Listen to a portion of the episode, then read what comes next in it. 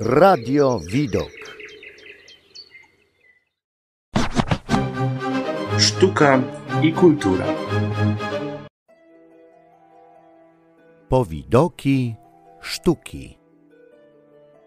Drodzy słuchacze Radia Widok, nazywam się Alicja Francikowska i jestem historykiem sztuki. Zapraszam Was do wysłuchania podcastu. Postanowiłam opowiedzieć o Stanisławie Wyspiańskim i o, o, w zasadzie o historii, która jest bardzo dobrze znana. O, ja bardzo nie lubię, kiedy właśnie na uczelni wykładowcy mówi, że jak wszyscy wiemy em, i, i dalej, dalej opowiada ja się wtedy stresuję, bo ja akurat nie wiem i to jest takie przykre, ale także nie, nie, nie, będę, nie będę w naszych tutaj podcastach mówić, jak wszyscy wiemy, em, bo może przecież niektórzy z Państwa tego nie wiedzą i e, nie jest to niczym złym, a to, że Państwo mają ochotę dzisiaj posłuchać tego e, podcastu, świadczy tylko o tym, że chcą Państwo poszerzać swoje horyzonty. No a i ja musiałam się przecież jakoś do e, tego, do tej wypowiedzi przygotować. Dlaczego wybrałam ten temat?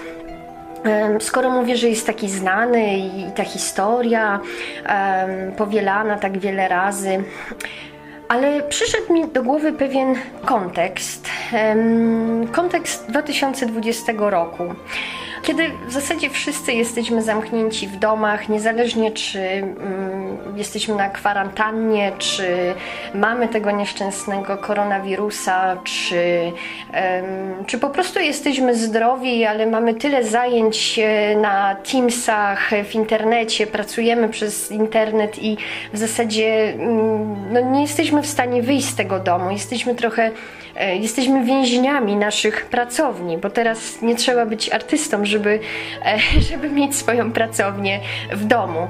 E, tak się składa, że ponad 100 lat temu przy ulicy Krowoderskiej 79 swoją słynną pracownię szafirową, szafirową od koloru, jaki właśnie występował na ścianach tej, e, tego miejsca. E, pracownię swoją miał właśnie mm, Wyspiański. E, mieszkał tam ze swoją żoną i, i dziećmi, które dzisiaj są tak dobrze znane przez to, że wielokrotnie malował, czy za pomocą właśnie pasteli swoje, swoje dzieci, szczególnie śpiący Staś jest tak, tak znany dzisiaj. Mm, natomiast mm, co tutaj, jakie ja widzę analogie z 2020 rokiem, a, a historią artysty, który, który przecież już dawno, dawno temu zmarł. Mm, natomiast właśnie czemu on był w tej pracowni? E, on chorował i lekarze kazali mu pozostać w domu. Jak, jaki to jest słynne, jakie to jest słynne zdanie zostań w domu. Jak, ile razy żeśmy to słyszeli teraz. No i niestety ten nasz artysta, e, twórca wesela, e, tak znany i kochany i podziwiany, powielany wielokrotnie, e, był tylko człowiekiem, chorował. No i cóż, musiał zostać w domu.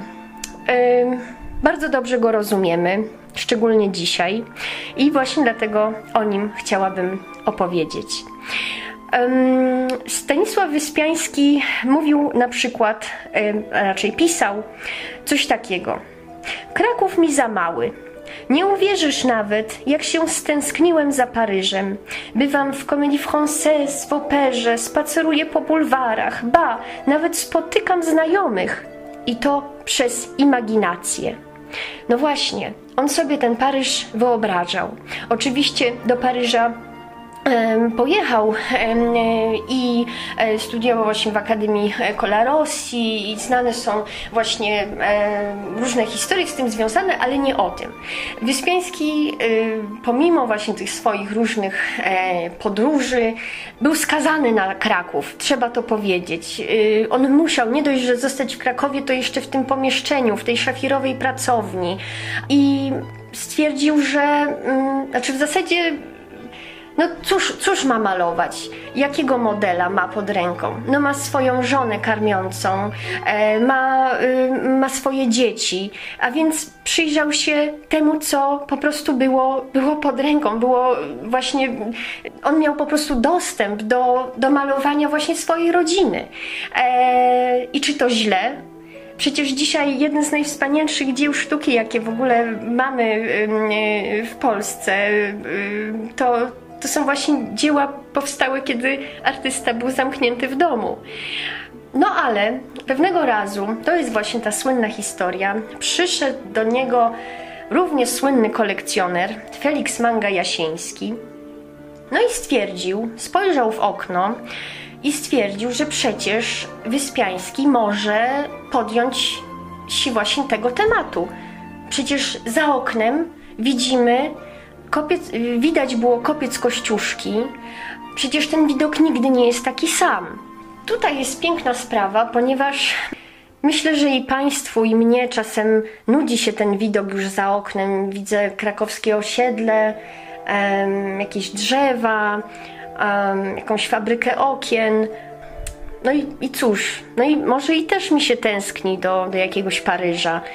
Um, nawet, nawet czasem tęsknię za rynkiem w Krakowie.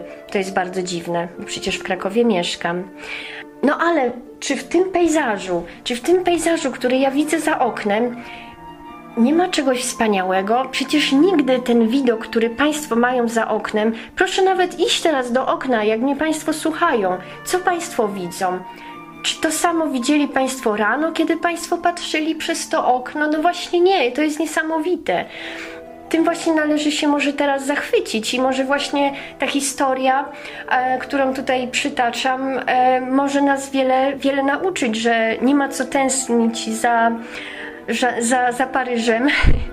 Kiedy my za oknem, e, za naszym polskim oknem mamy przepiękne, e, może nie przepiękne, ale takie zwykłe szare osiedle, które przytoczyłam, ale czy to, że ono się zmienia mm, z biegiem dnia, czy to właśnie nie jest piękne? Tutaj jeszcze przygotowałam sobie taką e, właśnie fragment listu e, do e, siostry Wilhelminy Van Gogha i zacytuję go. E, aha, ważne, żeby jeszcze powiedzieć, że e, list ten Van Gogh napisał w Arles w 1888 roku. I cytat. Mnie tu nie potrzeba japońszczyzny, ponieważ powtarzam sobie stale, że tutaj jestem w Japonii i że wobec tego muszę tylko otwierać oczy i malować po prostu to, co robi na mnie wrażenie. No, to są takie piękne słowa. To taki, taki kontrast do tego, co czytałam przedtem, że właśnie Wyspiański widział, e, imaginował sobie ten Paryż. Van Gogh siedząc właśnie we Francji mówił, że, on i we Francji może mieć Japonię, e, tylko musi ją sobie, musi ją sobie właśnie wyobrazić. To, to, jest, to jest właśnie niesamowite, jak, jak piękna jest też e, nasza wyobraźnia, ale po co, po co sobie to wszystko wyobrażać? Skupmy się za tym, co widzimy za oknem. No, właśnie za oknem e, Wyspiańskiego.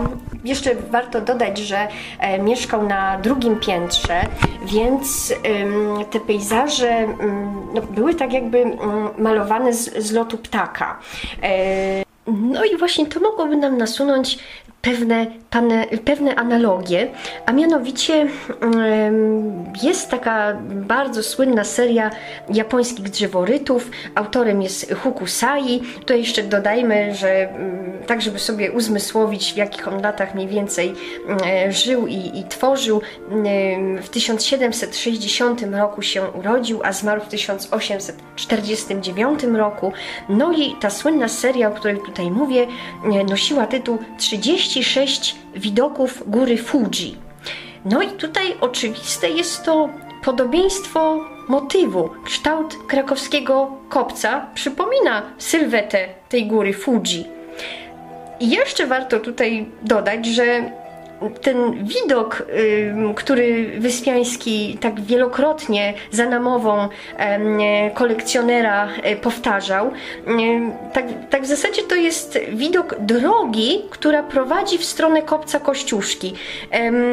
A ten, ten kopiec jakoś tak niknął w jakiejś mgle niejednokrotnie, no właśnie w zależności od tego, jaka była pora dnia e, i, i roku. I tutaj jest jeszcze kolejne skojarzenie. Myślę, że y, słuszne i też niejednokrotnie powielane, mianowicie e, skojarzenie z cyklem e, kilkudziesięciu prac, które e, Claude Monet przecież stworzył, malując właśnie impresjonistycznie katedrę w Rouen. I również no, malował chyba kilkadziesiąt, kilkadziesiąt razy tą samą fasadę ale ona nigdy nie była taka sama, ponieważ inaczej padało na nią światło. Artysta właśnie badał to, on ukazał w tych dziełach, że właśnie, no tak jakby Szymborska powiedziała, nic dwa razy się nie zdarza i artysta za pomocą pędzla i obserwacji, przede wszystkim obserwacji, jest w stanie właśnie to, to wykazać za pomocą tego, tego cyklu. Tutaj no, też jak, y, jak zmienia się czas. Y, no a z czasem, no to już w ogóle teraz mi się przypomniał Opałka i, i to jak um, tworzył swoje, swoje portrety, robił fotografię właśnie swojej, swojej twarzy przez wiele lat i jeżeli by to tak właśnie zestawić, no to, to widzimy po prostu upływający czas. W zasadzie, czy każdy z nas nie jest dzisiaj artystą? Wszyscy mamy w albumach podobizny swoje, swoje i swoich bliskich. Um, I to również jest świadectwo czasu, który mija. To jest, to jest piękne. Um, no właśnie, ale wróćmy, wróćmy do tego naszego Wyspiańskiego, bo już powiedziałam o tej właśnie tego podwyższonego punktu obserwacji z lotu ptaka, ale też właśnie trzeba powiedzieć o skrótach perspektywistycznych. Przesunięcie głównego motywu ku, ku krawędzi obrazu też mogłoby nasuwać jakieś e, skojarzenia z e, górą Fuji, jakiś taki minimalizm, właśnie to, to ujęcie pejzażu takie syntetyczne i to, to może świadczyć o takiej znakomitej interpretacji, e, wyczuciu japońskiego drzeworytu i tamtejszej estetyki. No a tutaj wypadałoby teraz posłużyć się cytatem, który sobie znalazłam w zbiorze zasad malarstwa japońskiego. I proszę bardzo, cytuję: Malując cokolwiek syntetyczne, wręcz minimalistyczne ujęcie pejzażu, nie opisuj wszystkich detali. Najlepszym sposobem jest wyrażenie pełnego znaczenia poprzez kilka sugestii. Praca mistrza, zawierająca kilka zaledwie sugestii, pozwala idei przemawiać samodzielnie, a więc umożliwia jej samo manifestację. No i właśnie ta seria widoków z okna pracowni e, właśnie Wyspiańskiego na kopiec Kościuszki, pejzaży malowanych o różnych porach dnia i roku, e, nieustannie zmieniającej się aurze e, właśnie tworzy pastelowe ukiyo obrazy płynącego światła.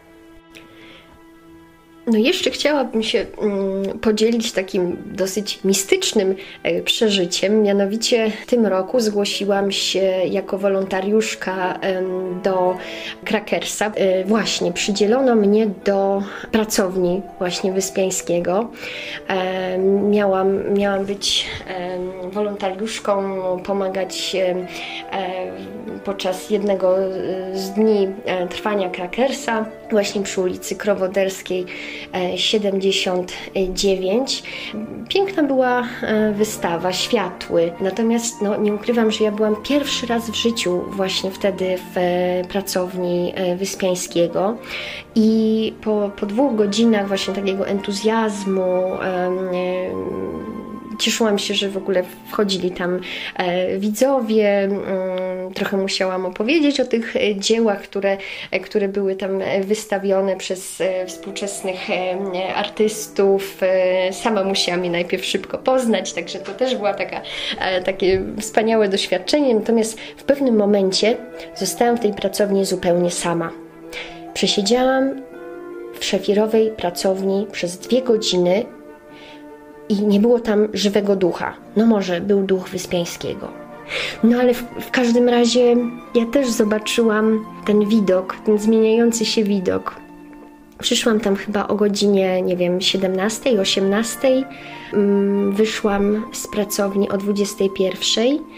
e, I co jakiś czas taka ze mnie wolontariuszka, że co chwila wzruszałam się podchodząc do okna e, i robiąc zdjęcia. E, Właśnie z tego samego miejsca, gdzie, gdzie właśnie stał E, Kiedyś Wyspiański i malował ten kopiec Kościuszki.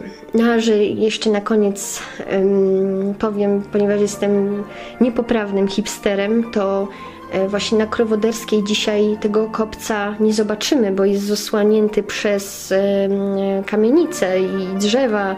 E, Natomiast kopiec Kościuszki widać z mojego, z mojego okna osiedla na, na końcu świata, na pewno na, na końcu Krakowa.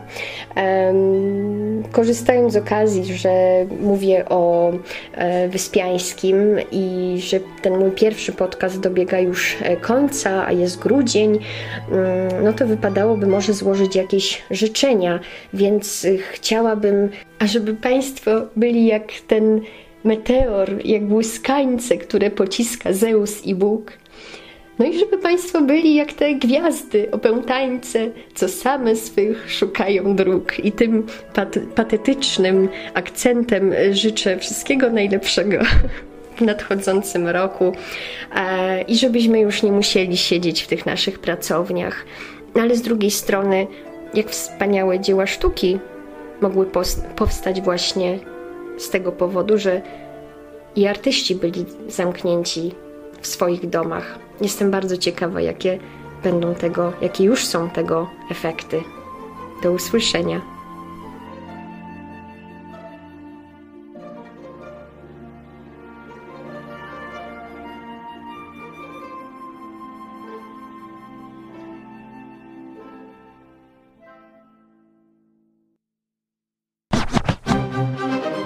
Sztuka i kultura.